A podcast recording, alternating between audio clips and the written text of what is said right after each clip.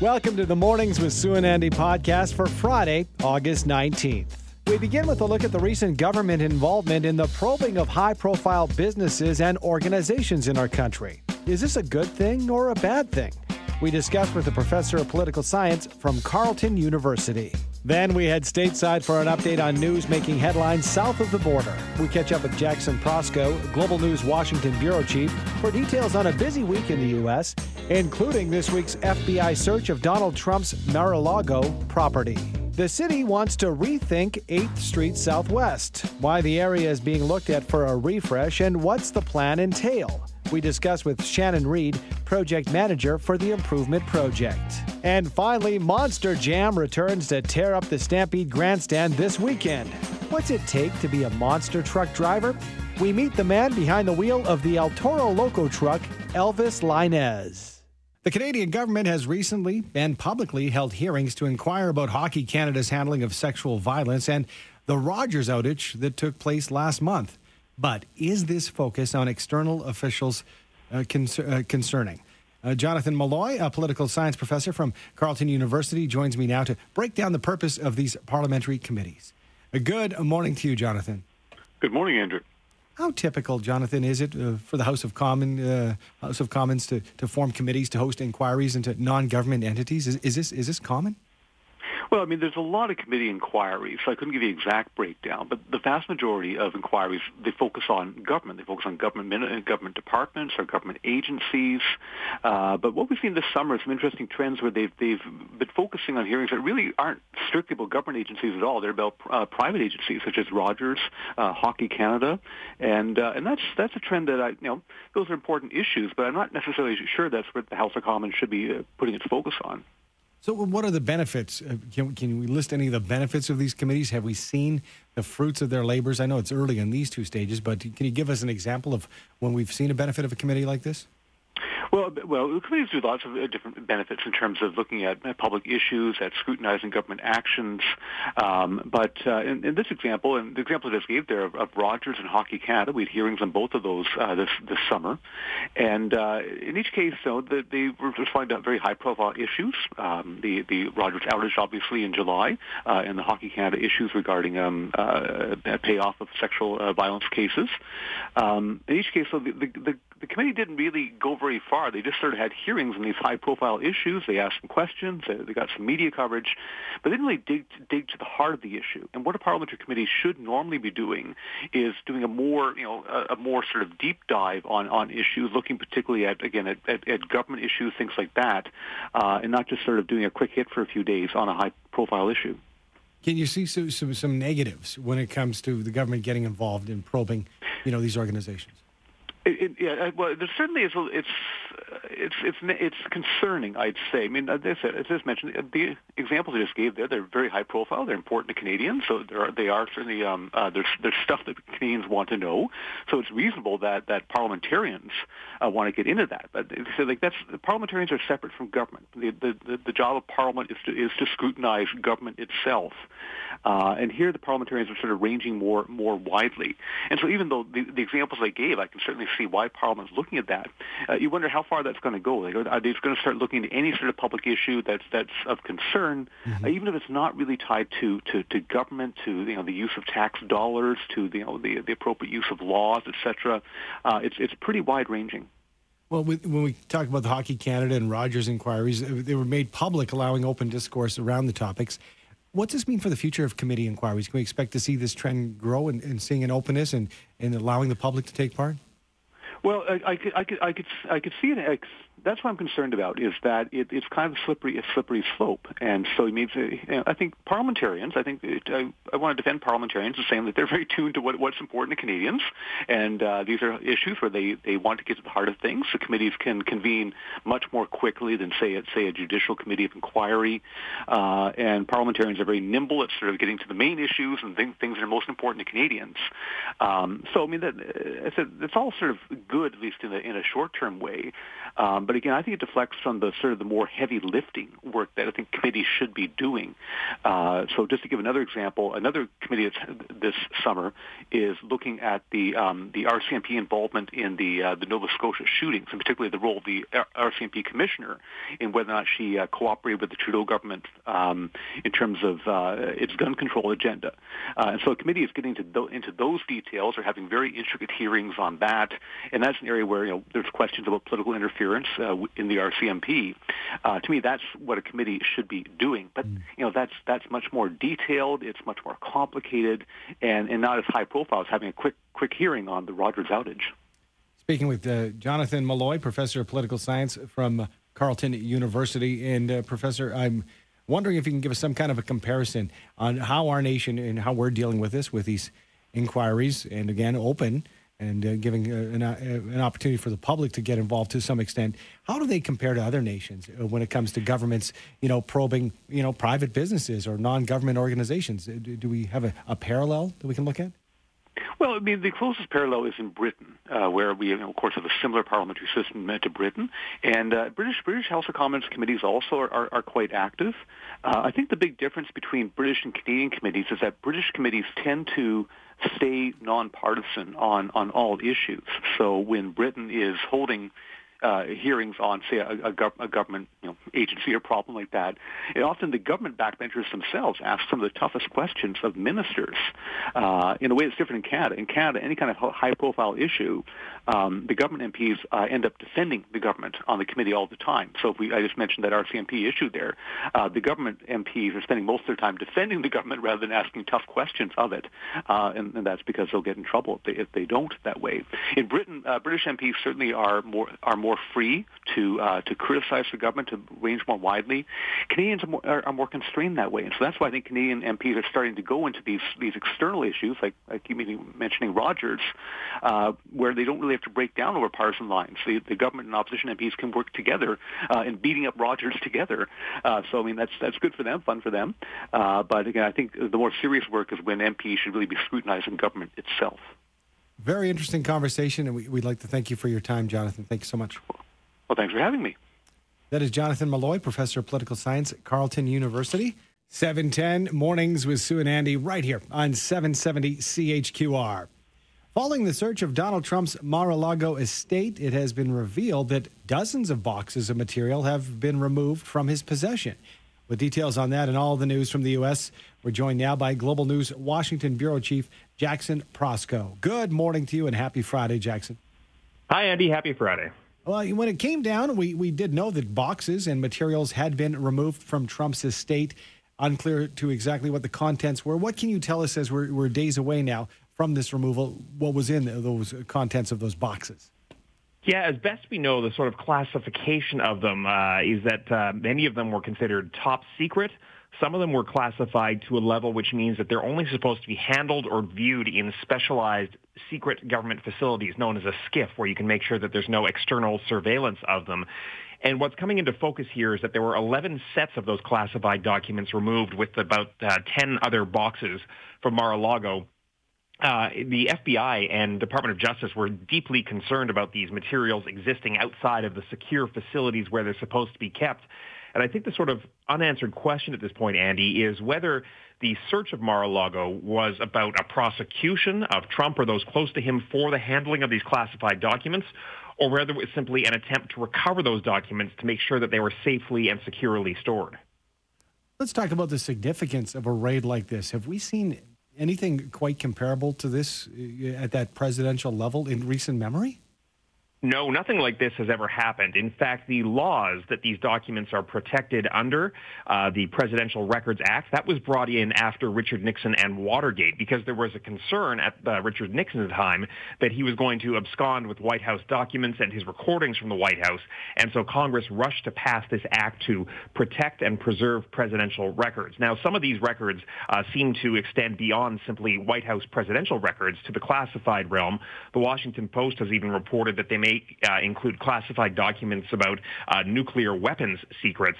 So really kind of a question as to what's going on here. But no, no modern president has ever faced any sort of accusation like this before.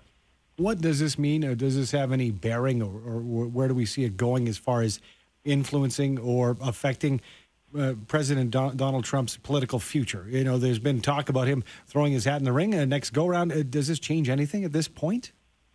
You know, if anything, it may actually accelerate Trump's interest in running for office and announcing that he's running for office, uh, because he may feel that if he can announce that he's a presidential candidate even two years out here, uh, that it will somehow make him immune from prosecution uh, by, you know, essentially suggesting that anything that comes at him is politically motivated. That sort of, sort of seems to be the implication right now, uh, but, you know, not clear if that will impact his timing or not. There is, though, also a sense within the Republican Party that, uh, you know, maybe Trump may become too toxic if prosecution continues. Remember, he's facing legal troubles here on five or six different fronts. It's not just about these documents. Mm-hmm. So, uh, yeah, I think there's a lot of uh, wait and see when it comes to Trump and his future. But in the short term, the effect of all this is that it has really galvanized Republican support around him. All right, we talked just briefly there about the political future, perhaps, of Donald Trump. How about the political future of another name that's uh, been making the rounds this week, and that is Liz Cheney, you know, suffering a defeat at the hands of a, a Trump endorsed candidate. What about the future of Liz Cheney? Where do we see that going? Yeah, not a real surprise that she lost her uh, primary in Wyoming. I think it's pretty clear that the Republican Party at this point is very much the party of Trump. And if you're not willing to endorse him, you are not uh, going to be endorsed by him, which means Republicans won't vote for you in the primaries. Um, of course, Liz Cheney's work on the January 6th committee has really made her persona non grata within the Republican Party. That said, she knew she was going to lose, and I think what she's doing is actually teeing up a longer-term political play here. It's quite possible she will run in 2020 for uh, for the presidency. Not clear if as a Republican or as an independent, but she will run as somebody, if she does, who is you know committed to democracy and upholding elections and countering Trump's lies about a stolen election in 2020. Let's switch gears to talk health and uh, specifically monkeypox, which is continuing to make headlines on our side of the border. How about down south? What's the monkeypox situation looking like? Yeah, I mean, it continues to be spreading here. Uh, it, of course, continues to be a real concern that, um, you know, it feels like the, the window of opportunity to, to stop this from spreading widely may have actually closed or passed because the rollout of vaccines has effectively stalled here in the United States. You know, they, they didn't procure as many as they needed. In some places, like here in Washington, D.C., they're now uh, rationing doses, essentially, and giving people smaller amounts of dose uh, as a temporary protective measure.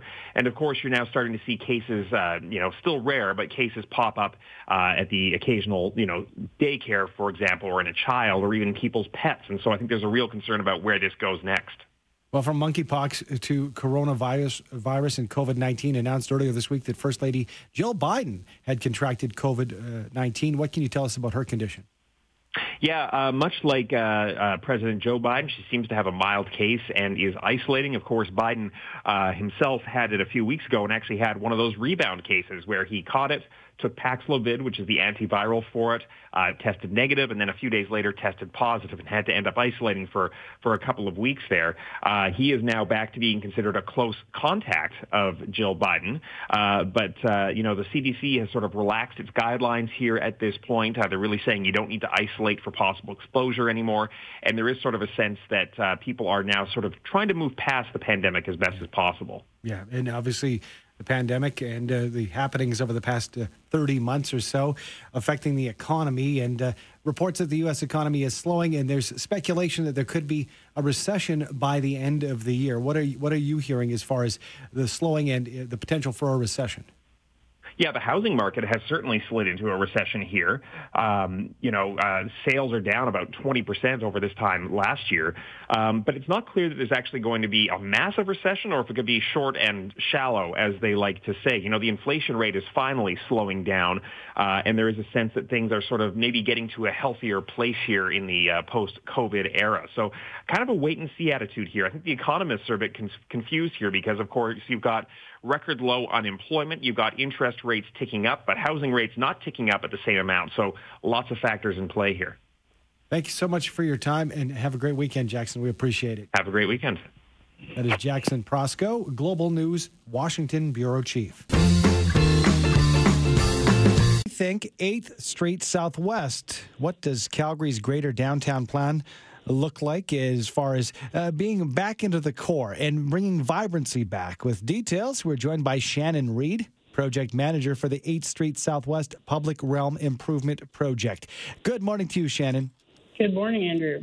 Well, let's uh, get some clarification because I think that in the past, when we've talked about 8th in Calgary, it's 8th Avenue, it's Stephen Avenue. We talk about a reimagining or bringing some vibrancy back to Stephen Avenue, 8th Avenue. But when we say 8th Street Southwest, can you paint a picture of, of where we're talking about and why it's significant and, and needs some reimagining?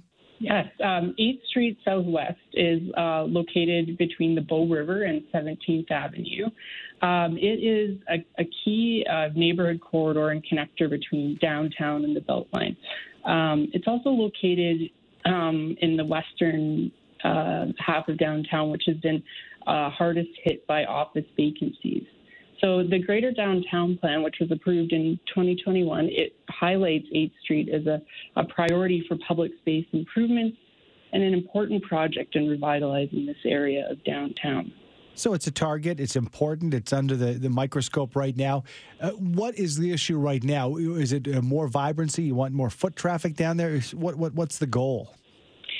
Yes, we see the street is really not being used to its full potential. Um, we're looking to in, to bring greater vibrant community vibrancy to the area and improve the pedestrian experience, making it a complete street uh, and a safe and accessible corridor for all users of the area. So, what does something like this look like? Uh, you know, I don't want to trivialize it, but are we talking about implementing some plant pots, beautification, or you know, reducing some lanes? What, what's the plan involve? Well, it's a bit early in, in the project to get into the real details of how it will look in the end. That's what we're going to be really looking at as part of the RFP process. Mm-hmm. But what it means is looking at um, opportunities for creating spaces for residents, visitors, um, locals to spend time in and enjoy the street. Um, it could be widening sidewalks. It could be looking at yes, street tree planting, those type of um, interventions to improve the pedestrian experience in, in the area. And I would think if you're improving the pedestrian experience and the beautification and making it more kind of user friendly, that might have uh, some, you know, kind of a shot in the arm for businesses, some kind of a positive for businesses. Is that something within the plan to have more, you know, pedestrian accessible businesses? Yes, that's that's part of the idea with um, bringing vibrancy to the community into the areas to create opportunities for businesses um, and residents to to utilize the corridor in the best way that uh, meets their current needs um, and uh, brings vibrancy to the area. You mentioned that the improvement project is in the early stages. Can you give us, Shannon, some kind of a timeline ahead and, and when you expect to see some movement, some uh, you know visual changes? Yes. Uh, so as I mentioned, the project is currently out for RFP, and we're mm-hmm. looking to have a, a, design firm on on board for this November. Um, and then following that, we will uh, be looking to complete the first phases of uh, first phase of design um, this spring, and then uh, we're looking to be construction ready for 2024. Good stuff. Thanks for the update. Thanks for the discussion, Shannon. We appreciate it. Thanks for having me. That is Shannon Reed, project manager for the 8th Street Southwest Public Realm Improvement Project.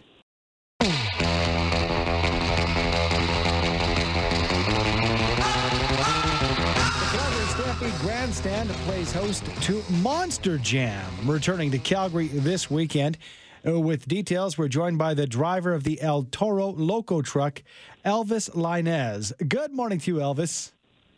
Good morning. How are you doing today? Good. Excited. Monster Jam is back. Love our monster trucks in Calgary. Like to get up close and personal. That's what you're all about.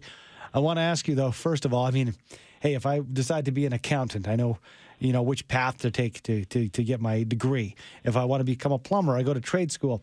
How does one become a monster truck driver, Elvis? How did you get into this? Hey man, so there's uh, people that come from very different backgrounds, all over, you know, uh, all over the place. Uh, so I actually got started as a fan. Um, you know, went to a bunch of shows as a kid.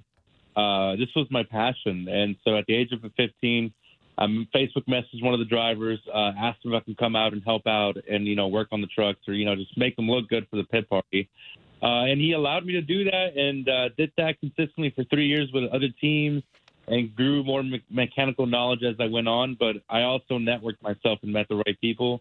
And at the age of 18, I got the opportunity to go to what we call the Monster Jam University, which is essentially our training grounds and our uh, auditioning uh, grounds uh, for anyone you know that gets invited out. And uh, you know, it's very crazy and it's very surreal. But uh, you know, thanks to all that, I'm now living you know living out a dream. What makes a good monster truck driver, Elvis? Uh, what makes you successful? So I think that you know there's different. Uh, that that's definitely a very uh, broad answer because it can go many ways. You know, um, there's people out there that are fantastic drivers, um, you know, and communicate really great with the crowds. Uh, but there are also people out there who are just genuinely very well liked, um, you know, by everyone, you know, that comes around them and gets to meet them. Uh, but you know, I, I'm someone that I try to do a little bit of both. You know, I try to be really good behind the wheel, and I try to be really good on the microphone and be really good with our fans. Uh, and you know, I think that's only because I grew up as a fan that I, I'm, I feel like I can reach out to the crowd, um, and uh, and I can communicate with them very well. And also, you know, being a Spanish speaker, being Latino, also is a you know advantage point for me. So I can communicate to you know, people who speak Spanish as well. Um, but with that, I also try to represent people that you know that don't look like anyone that's out there on the track. You know that they too can get to that uh, point of their life. Because at some point, you know, in my life, I was a kid looking out at the track where there weren't any drivers that looked like me. So uh, mm. that's something that I tried to inspire, and uh, hopefully, you know, I can motivate people, you know, of uh, you know from all over the world to do what they want to do. Who should, if you've never been to a Monster Jam show, who should come out, Elvis? Who would you, use your chance to sell? Who should come and check it out? I think it should honestly be our harshest critics, people that say they don't like monster trucks. Uh, I think that they need to come out here and give us a chance and uh, come see what we can do with these monster jam trucks now. You know, it, it's very crazy. It's, it's things that wouldn't have thought, you know, 10 years ago were possible. Heck, not even five years ago. Uh, we're doing moves that, you know, are absolutely surreal and and things that honestly our trucks you know we're pushing the limits of these trucks and of, of ourselves. Uh, so you guys definitely need to come out. I know it's going to get crazy. There's two shows two different opportunities for you guys to come out early in the day. You know we start at 3 p.m so you guys definitely you know don't have any excuses to not you know be there. You guys definitely need to go to monsterjam.com get your tickets come out support us because it's going to be awesome well, we'll direct people to monsterjam.com and remind everybody that it's Saturday and Sunday, August 20th and 21st at the Stampede Grandstand. And we'll be looking for the El Toro Loco truck driven by one Elvis Lainez. Thank you for your time, Elvis. Thank you so much for having me, man. I can't wait to be out there. Can't wait to see everyone out there.